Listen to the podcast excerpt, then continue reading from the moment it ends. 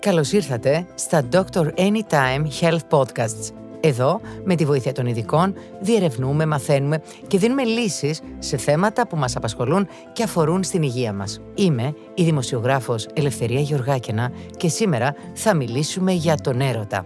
Θα διερευνήσουμε πώς ο έρωτας επηρεάζει την ψυχολογία μας, πώς και γιατί ερωτευόμαστε, τι δείχνουν οι επιλογές μας στην αναζήτηση του συντρόφου μας, αλλά και πώς θα κάνουμε σχέσεις ουσιαστικές και πετυχημένες, αν μέχρι σήμερα δεν το έχουμε καταφέρει.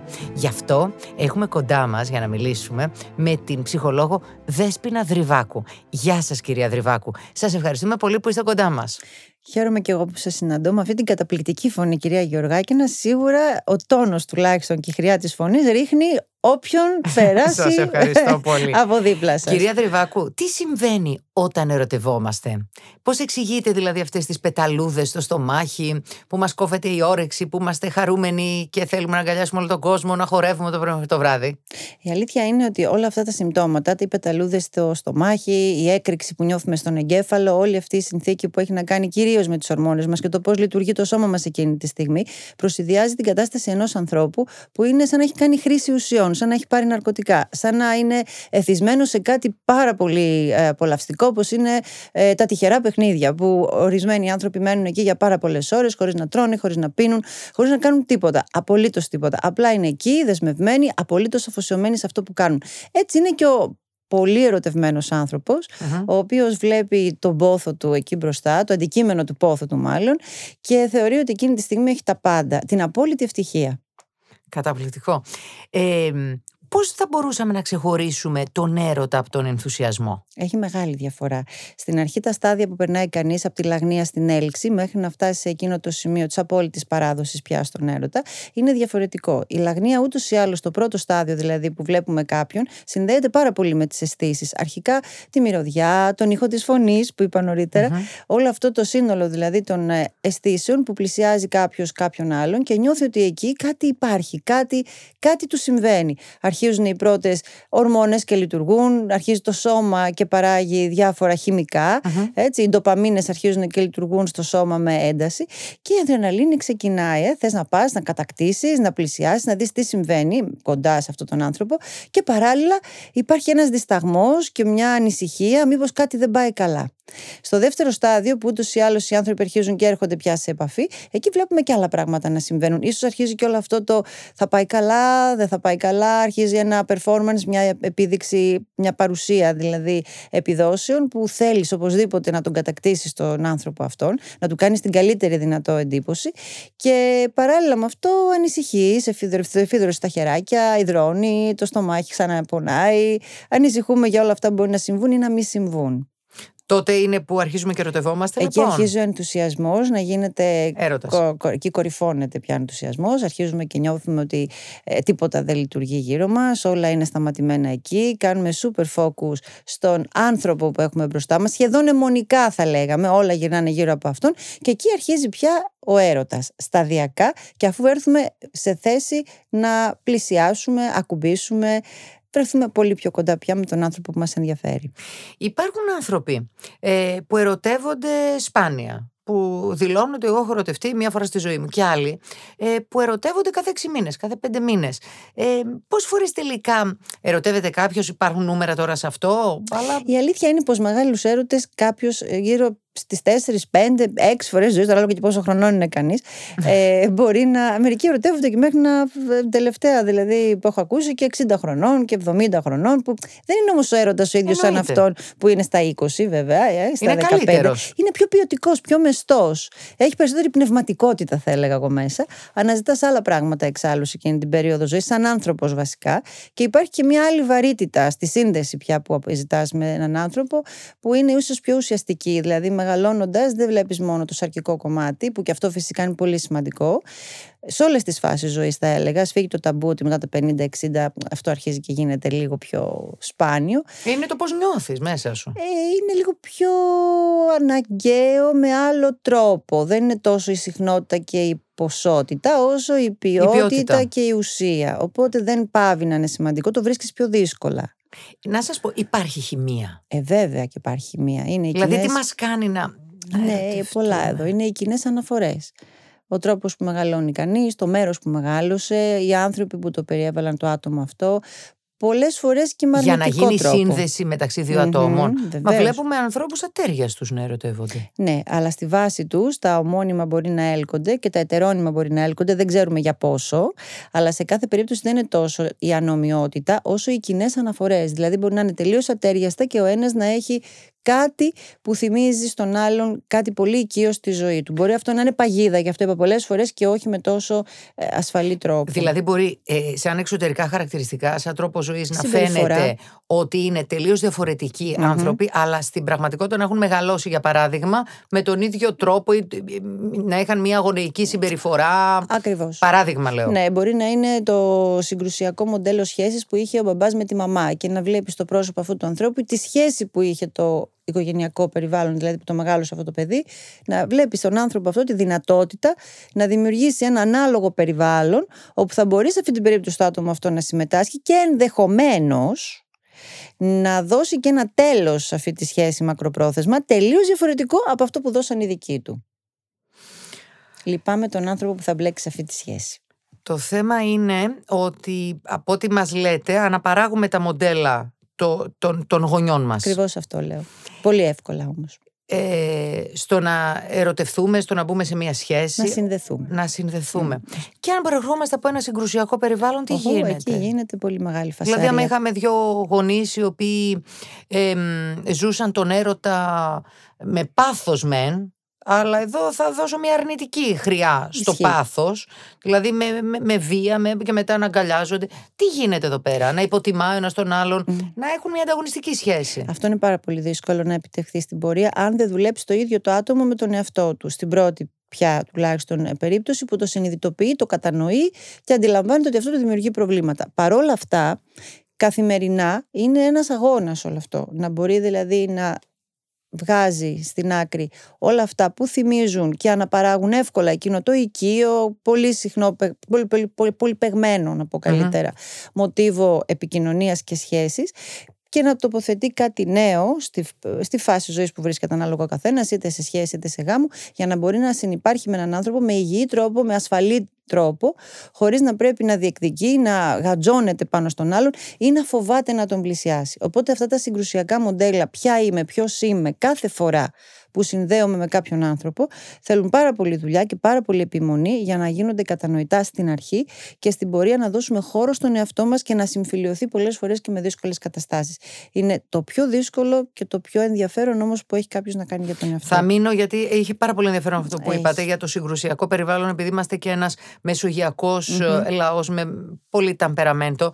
Άρα, ένα παιδί που βιώνει μια τέτοια κατάσταση ε, έχει δύο δρόμους. Ή θα πάει να επιλέξει επιλέξει ένα σύντροφο για να έχει μια σχέση ακριβώς αντίθετη από αυτή που είχαν οι γονείς του ή μια ίδια. Άρα, στην πρώτη περίπτωση θα φοβάται πραγματικά να συνδεθεί; Ακριβώς.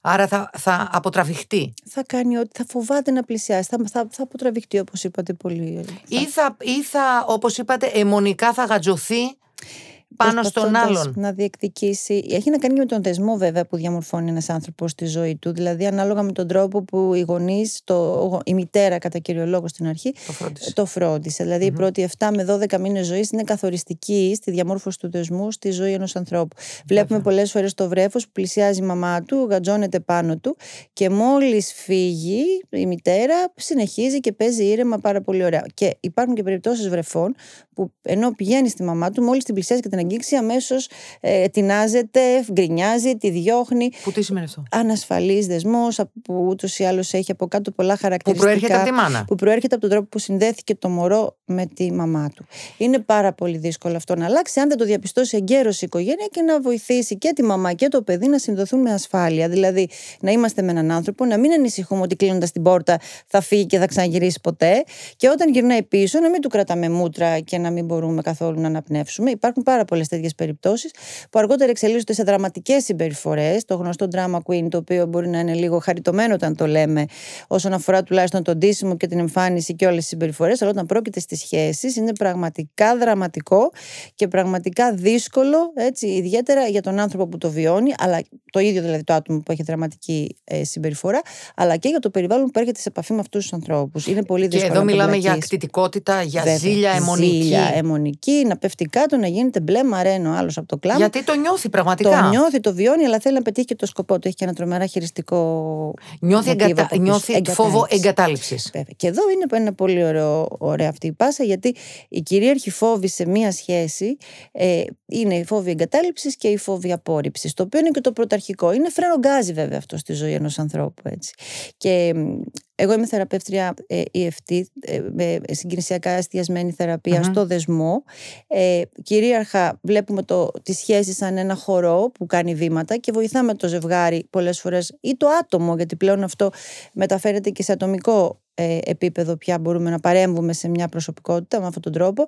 Ε, βλέπουμε ότι οι δύο κυρίαρχοι φόβοι που έχει ένα άτομο να κατανοήσει και να εξασφαλίσει ότι κάθε φορά δεν θα του πυροδοτούν ή δεν θα το κατακλείουν σε όποια σχέση και αν βρίσκεται, είναι αυτοί οι δύο. Απόρριψη εγκατάλειψη. Και είναι και τα πρώτα πρώτα που καταλαβαίνουμε σαν Κοιτάξτε, τώρα είναι πάρα πολλές ερωτήσεις που έχω. Πρώτα απ' όλα πρέπει να μας ξεκαθαρίσετε το θέμα ζήλια.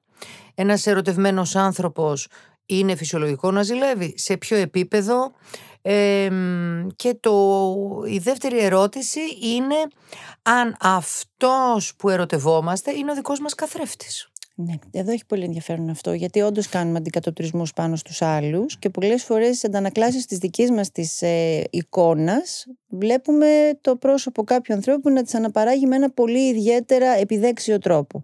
Αυτά τα Είναι ζευγάρια, αληθινό ή εμείς του το φοράμε; Ε, Πολλές φορές εμείς προκαλούμε στον άλλο να το φορέσει. Τον προκαλούμε να ναι, το ναι. φορέσει. Ε, είναι μαγική στιγμή, πραγματικά αλλάζει τη συνείδηση κάποιου ανθρώπου να βλέπει μπροστά του κάποιον να λέει Είναι ίδιος με μένα, κάνουμε ακριβώς τα ίδια πράγματα.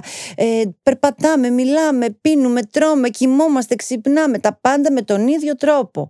Και εκεί αναρωτιέται κανείς και λέει, όλα ίδια, μα όλα ίδια. Δεν υπάρχει κάτι να διαφέρει, κάτι να συμπληρωνει Και είναι το πολύ απλό που ο άνθρωπος ψάχνει να βρει τα ομοιογενή, ε, το όμοιο, το οποίο εκεί ανακουφίζεται και σου λέει: Εδώ μπορώ, υπάρχω, είμαι σαν να είμαι ο εαυτός μου.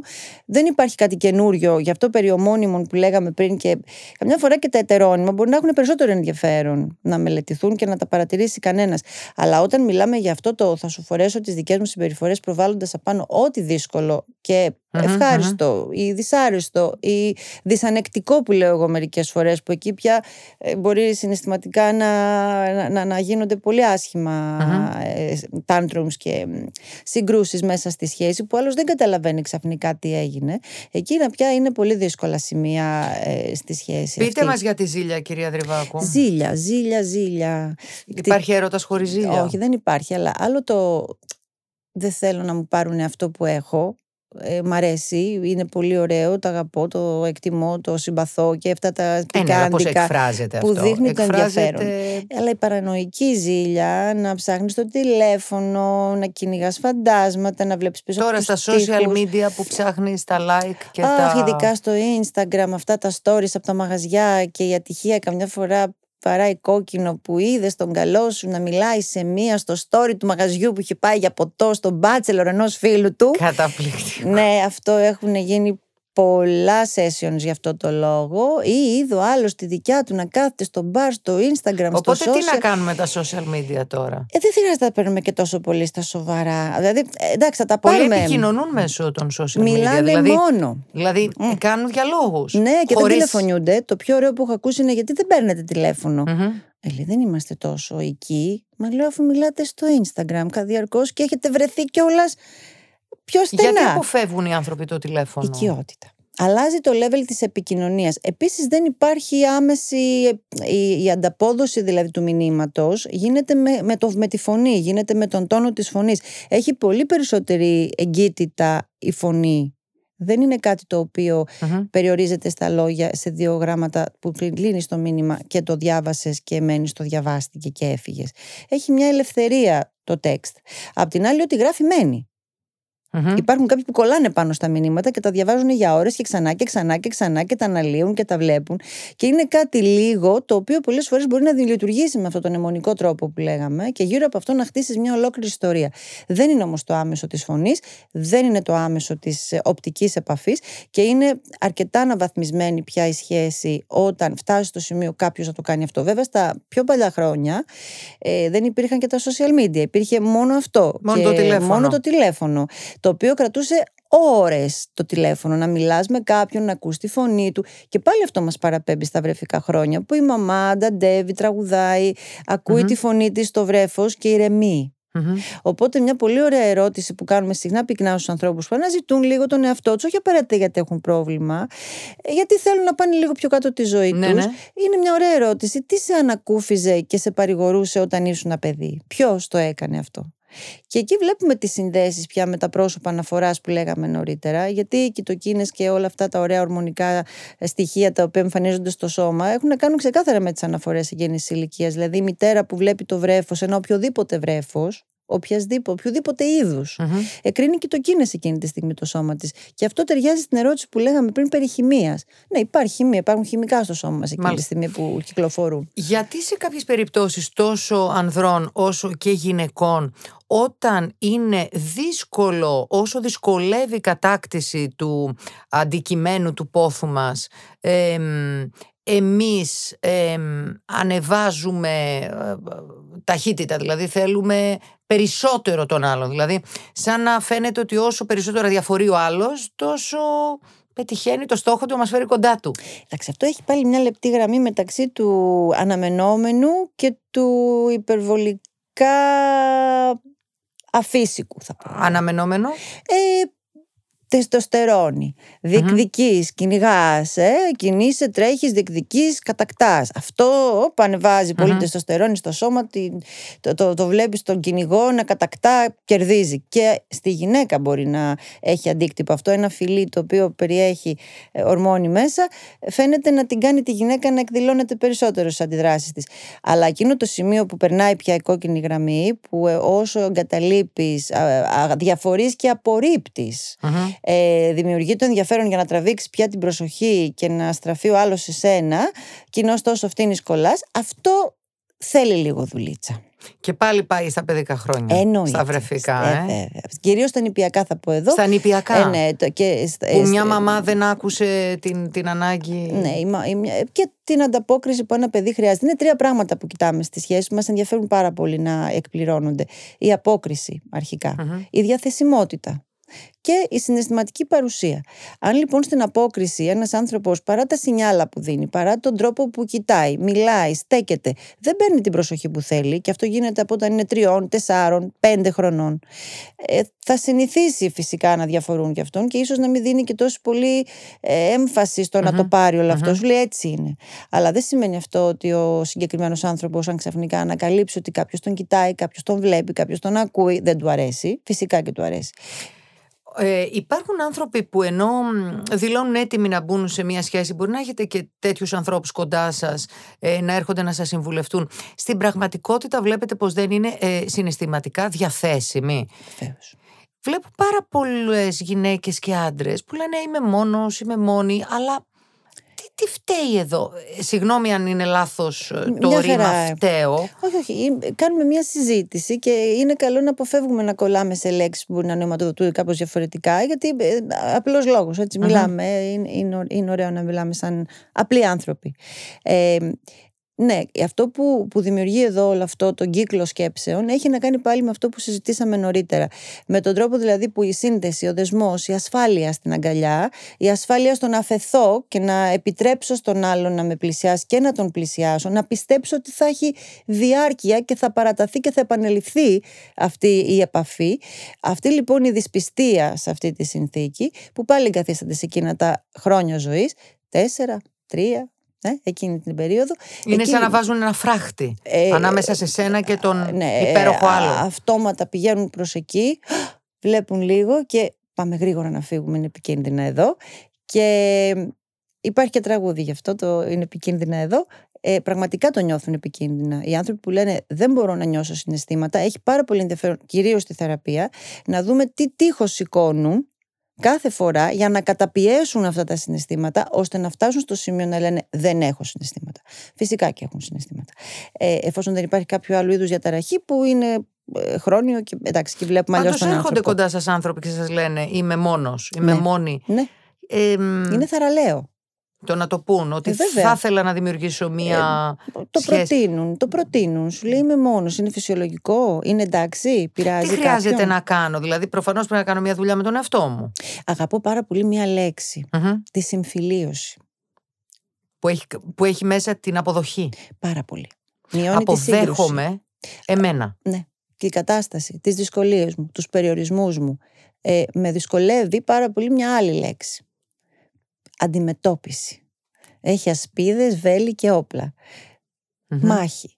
Ε, πολύ επιθετικό, πολύ κόντρα σε κάποιες αδυναμίες, δυνατότητες που πολλές φορές σαν δίπολο φοβόμαστε να πάμε προς την πλευρά της αδυναμίας. Το να μην νιώθεις ή το να μην έχεις δυνατότητα να νιώσεις, αν εξαιρέσουμε ναρκισιστικά και αλεξιθυμίες, δυσκολίες τέτοιες δηλαδή σε έναν άνθρωπο που τα βλέπουμε με έναν άλλο τρόπο, ε, το τείχος που σηκώνεται για να προστατεύσει κάποιος τον εαυτό του και να μην εκτεθεί συναισθηματικά σε καταστάσεις, χρειάζεται μόνο επίοικια και από τον ίδιο και από τους άλλους. Άρα όταν είναι ένας άνθρωπος σε μια σχέση και το περιγράφει με πάρα πολύ θάρρος έχω αυτό το σύμπτωμα, ε, αισθάνομαι έτσι, ε, είναι μόνο σε μένα συμβαίνει. Γιατί να το ενισχύσω και να του δείξω ότι είναι μόνο αυτός; Έτσι νομίζω ότι δεν τον βοηθώ. Εγώ, κάποιος άλλος συνάδελφος μπορεί να θεωρεί ότι πρέπει να πάει ανάποδα. Εγώ πάω με αυτό το δρόμο και φαίνεται να δουλεύει. Ερωτεύονται διαφορετικά οι άντρες από τις γυναίκες, και αν ναι, πώς; Ναι, η αλήθεια είναι πως έχουμε κάποιες διαφορές, ε, κυρίως στις περιπτώσεις που μας βγαίνει το μαμαδίστικο εμάς των γυναικών και θέλουμε οπωσδήποτε να φροντίσουμε.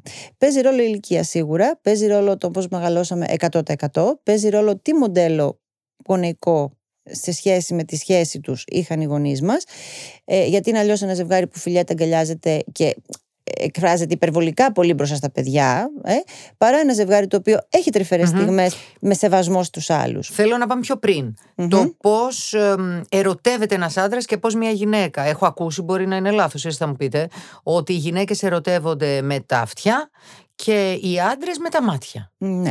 Είναι ένα ποσοστό τεράστιο το οποίο καταγράφεται έτσι. Ότι οι γυναίκες όντως, ε, η φωνή που λέγαμε νωρίτερα. Τα λόγια. Ναι. Αυτό το τι θα της πει. Ε, γιατί δημιουργεί ένα περιβάλλον πιθανόν και επικυρώνει ότι αυτός ο άνδρας θα ασχοληθεί μαζί τους, θα τις φροντίσει. Και ο άντρας αντίστοιχα με την εξωτερική εμφάνιση. Ξεκινάει από εκεί, πολύ συχνά. Είναι αλήθεια αυτό. Αλλά ξέρω πάρα πολλούς άνδρες, εδώ θέλω τώρα λίγο να το βάλω και το δεύτερο ότι υπάρχουν πάρα πολλοί άνδρες που εστιάζουν πολύ στο μυαλό, πάρα πολύ στην προσωπικότητα. Ξέρουμε άνδρες οι οποίοι βλέπουν μια μητέρα στο πρόσωπο της γυναίκας εκείνης, οπότε δεν είναι τόσο η εξωτερική εμφάνιση που τους προσελκύει. Ε, σου λέει με αυτή τη γυναίκα θα μπορέσω να κάνω οικογένεια, θα μπορώ να δω τον εαυτό μου και διστάζει να βάλει δίπλα του μια γυναίκα πάρα πολύ όμορφη. Mm-hmm. Έχει και τέτοιους άντρε που δηλιάζουν την ωραία γυναίκα, δεν μπορούν να τη βάλουν κοντά τους. Σου πώς θα την διεκδικήσω αν μου την πάρει άλλος. Και αυτό θέλει δουλίτσα. Εγώ πάλι προσωπικά, εγώ, σαν δέσπινα δριβάκου, θεωρώ ότι ένας συνδυασμός, δηλαδή να μας αρέσει και ο άνθρωπος που έχουμε δίπλα μας, είναι σημαντικό. Θα μας αποτρέψει το να κοιτάμε αλλού παρακάτω, γιατί είμαστε ανθρώπινα όντα. Έχουμε ευαισθησίες, αδυναμίες και πολλές φορές παρασυρώμαστε. Επίσης, η προσωπικότητα. Δεν μπορούν δύο άνθρωποι να είναι αντιφάσεις τελείως ε, μεταξύ τους, να έχουν τα, τα, τα πράγματα στην Ανατολή και στη Δύση και να είναι κοντά απλά για την εικόνα τους, να βγάζουν ωραίες φωτογραφίες και να χαίρονται όλοι μαζί τους και αυτοί στο σπίτι να μαλώνουν. Έγινε πολλά και τα φαινόμενα πολύ συχνά. Και το τρίτο που το θεωρώ εγώ πολύ σημαντικό, να έχουν κοινό προσανατολισμό στη ζωή. Να, να θέλουν να, να κοιτάνε προς την ίδια κατεύθυνση. Ακριβώς. Να πάνε το ταξίδι μαζί. Αυτό ακριβώς.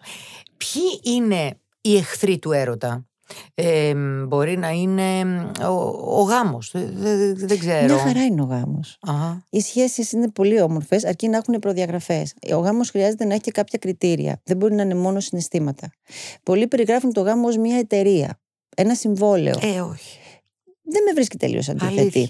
Σε ένα ποσοστό, οι γάμοι ή οι σχέσεις που έχουν όρια, που έχουν ξεκάθαρα όρια, ο ένας για τον εαυτό του, έτσι, βάζει τα όρια του και ο άλλος για τον δικό του βάζει τα δικά του. Αλλά έχουν και κάποια σημεία σύγκλησης.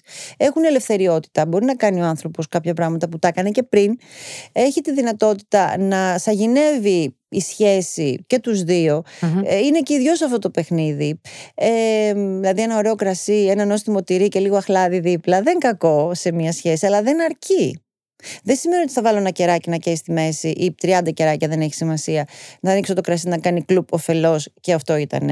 Αυτό ήταν μια στιγμή, ένα story, ε, το οποίο κράτησε 30 δευτερόλεπτα, αλλά δεν είναι η ουσία. Θέλει επαναλήψεις, θέλει διάθεση. Εάν έπρεπε να μας πείτε το μυστικό, είναι για παράδειγμα η επικοινωνία; Το να λες, να εκφράζεις τα θέλω σου χωρίς να φοβάσαι; Ναι. Αυτό λοιπόν για να φτάσει στο σημείο να γίνεται και να εκφράζεται κάποιος χωρίς να φοβαται χρειάζεται να νιώθει ότι μπορεί τα βαθύτερα συναισθήματά του, τα οποία είναι λύπηση, μοναξιά, ε, αδυναμία, ε, ελαχιστότητα, να νιώθει κανείς ότι κάνει τον εαυτό του να είναι μια σταλίτσα, απελπισία, απογοήτευση, φόβοι που είναι πολύ ενεργοί να είναι σε θέση αυτά τα βαθύτερα συναισθήματα να τα εκφράζει. Επίσης να επιδιώκει με έναν τρόπο που μπορεί να, να λέει, να ζητάει χωρίς να χτυπάει τον άλλον σε επίπεδα πια ψυχικής ισορροπίας, δηλαδή σε πρόβλημα, δεν μπορείς να κάνεις Να ξέρει πώ να μιλάει. Να σταματήσει να απαξιώνει. Και να κατηγορεί. Ε, βέβαια, γιατί απαξιώνοντας, κατηγορώντας και υποτιμώντας, εκείνη τη στιγμή ζητάς περισσότερα. Αλλά ο άλλος δεν το καταλαβαίνει Κυρία Δρυβάκου, πόσο διαρκεί ο έρωτας. Εδώ τώρα υπάρχουν κάποιες απαντήσεις. Ή, ή πώς μπορούμε να τον κάνουμε εμείς να διαρκέσει για όσο περισσότερο γίνεται αυτό το υπέροχο συνέστημα. Θα απαντήσω σπονδυλωτά. Λοιπόν, αλλά δεν θα πλατιάσω. Όντως ισχύει το δύο με τρία χρόνια είναι αυτό που δίνει η φύση τα δύο χρόνια για να υποαστούν τα αυγά έτσι και να μεγαλώσει. Για να το... μπορέσει να μεγαλώσει και το παιδί. Αλλιώς θα ασχολείσαι με τον ερωτά σου. Ακριβώς. Εμείς όμως στη ζωή που έχουμε δημιουργήσει, τον πολιτισμό που έχουμε δημιουργήσει, τα δύο χρόνια που είναι ερωτευμένο το ζευγάρι, τα χρησιμοποιεί για να ζει τον ερωτά του και όχι να ποάζει τα αυγά του. Οπότε σε κάθε περίπτωση να κρατάει περίπου τόσο. Τόσο κρατάνε τα χημικά στο σώμα που κυκλοφορούν, σερωτονίνε, ντοπαμίνες, mm-hmm, κοιτοκίνε, όλα αυτά κρατάνε περίπου δύο χρόνια. Ε, από εκεί και πέρα αρχίζουν άλλες φάσεις. Αρχίζουν υποχωρήσεις. Αρχίζει μια σύμπραξη, γιατί αρχίζεις και εκτιμάς τον, βλέπεις, εκτιμάς τον άλλο. Πραγματικά ζυγίζεις πράγματα και αναγνωρίζεις. Οπότε μπαίνει η συντροφικότητα εδώ. Ε, μπαίνει σιγά σιγά ένα άλλο επίπεδο πια στη mm-hmm. σχέση που λες δεν το αφήνω γιατί με καλύπτει σε κάποια άλλα επίπεδα. Μου προσφέρεις ασφάλεια, άρα μένω μαζί σου. Μου δίνεις κατανόηση, άρα πού θα πάω να το βρω τώρα εγώ αυτό. Ε, με κάνεις να χαίρομαι, ε, νιώθω όμορφα. Σεξουαλικά λειτουργούν τα πράγματα. Να κάνεις σεξ ο κόσμος είναι πάρα πολύ βασικό αυτό στη διατήρηση της σχέσης, μια και λέγαμε πριν πώς διατηρείται, το σεξ βοηθάει. Ε, ε, ανακυκλώνονται τα χημικά στο σώμα. Ε, η αγκαλιά Το touch, αυτό το άγγιγμα βοηθάει. Αυτό που ακούω μερικές φορές, έλα μου τώρα, αυτά τα κάνουμε όταν ήμασταν ερωτευμένοι. Ε, και τι έγινε. Και τώρα δηλαδή πρέπει να σταματήσεις να κουμπιέσαι γιατί δεν είσαι στα πρώτα δύο χρόνια ζωής. Δεν υπάρχουν ταμπέλες δηλαδή εδώ. Το κάνεις δύο χρόνια και μετά σταματάς. Και το κυρίαρχο όλων, για να υπάρξει διάρκεια, είναι να μπορούν οι δύο άνθρωποι να ανοίγουν που και που διαλόγους βγάζοντας από εκεί μέσα και τα δύσκολα εκείνα σημάδια που βλέπουν για το μέλλον, που φοβούνται ενδεχομένως, θα με αφήσεις. Αν παχύνω, αν ε, ασπρίσουν τα μαλλιά μου, που τα βάφουμε τώρα όλες βέβαια, αλλά αν αλλάξω θέλει να πει αυτή η γυναίκα, αν αρχίσω και κουράζομαι να είμαι όπως είμαι σήμερα, θα με θέλεις ακόμα. Οι ίδιες ανησυχίες έχουν και οι άντρε. Οι άντρες, φυσικά. Αρχίζουν και τα λένε αυτοί. Uh-huh. Εγώ δίνω μια πολύ ωραία άσκηση κατά καιρούς ανθρώπους έτσι που έχουν πάρει μια απόσταση, γιατί αυτό που φοβόμαστε είναι η αποσύνδεση και η απόσταση. Uh-huh. Εκεί οι άνθρωποι πανικοβάλλονται, σου λέει δεν ναι, ακουγόμαστε. Ναι, την άσκηση θέλουμε για να την κάνουμε. μαζί σε ένα μέρος που έχει μόνο ησυχία, φύση, ηρεμία πλησίασμα, εγκύτητα σωματική, χωρίς να υπάρχει. Εννοείται. Όχι απαραίτητα. Α αφήσουμε το σώμα να κάνει αυτά που ξέρει. Πλησίασμα, απλά να είμαστε κοντά. Και ας ακούσουμε λίγο μέσα από τη σιωπή. Δεν βάζω λόγια, τα αφήνω σιωπηρό. Α αφήσουμε λίγο τη σιωπή, να δούμε τι έχει να μας πει, ποιος φοβάται περισσότερο τη σιωπή που αναπτύσσεται μεταξύ των δύο. Και στο τέλος αυτής της βόλτας, μετά από μία ώρα που μπορεί να κρατήσει πάρα πολύ ε, δύσκολα κάποιος την υπομονή του να μην μιλήσει, ας καθίσουμε κάτω να πούμε τι σκεφτήκαμε, τους φόβους μας και παράλληλα τις σκέψεις μας. Σας ευχαριστούμε πάρα πολύ. Ευχαριστούμε πολύ που μας ακούσατε. Εμείς θα επανέλθουμε σύντομα με νέα podcasts και θα συζητήσουμε θέματα που ξέρουμε ότι σας απασχολούν όλους. Μην ξεχάσετε να μας ακολουθήσετε στο Spotify, στα Dr. Anytime Health Podcasts για να είστε ενημερωμένοι για τα νέα μας επεισόδια. Σκεφτείτε και εφαρμόστε όσα είπαμε σήμερα. Και να θυμάστε, με το Dr. Anytime είστε σε καλά χέρια.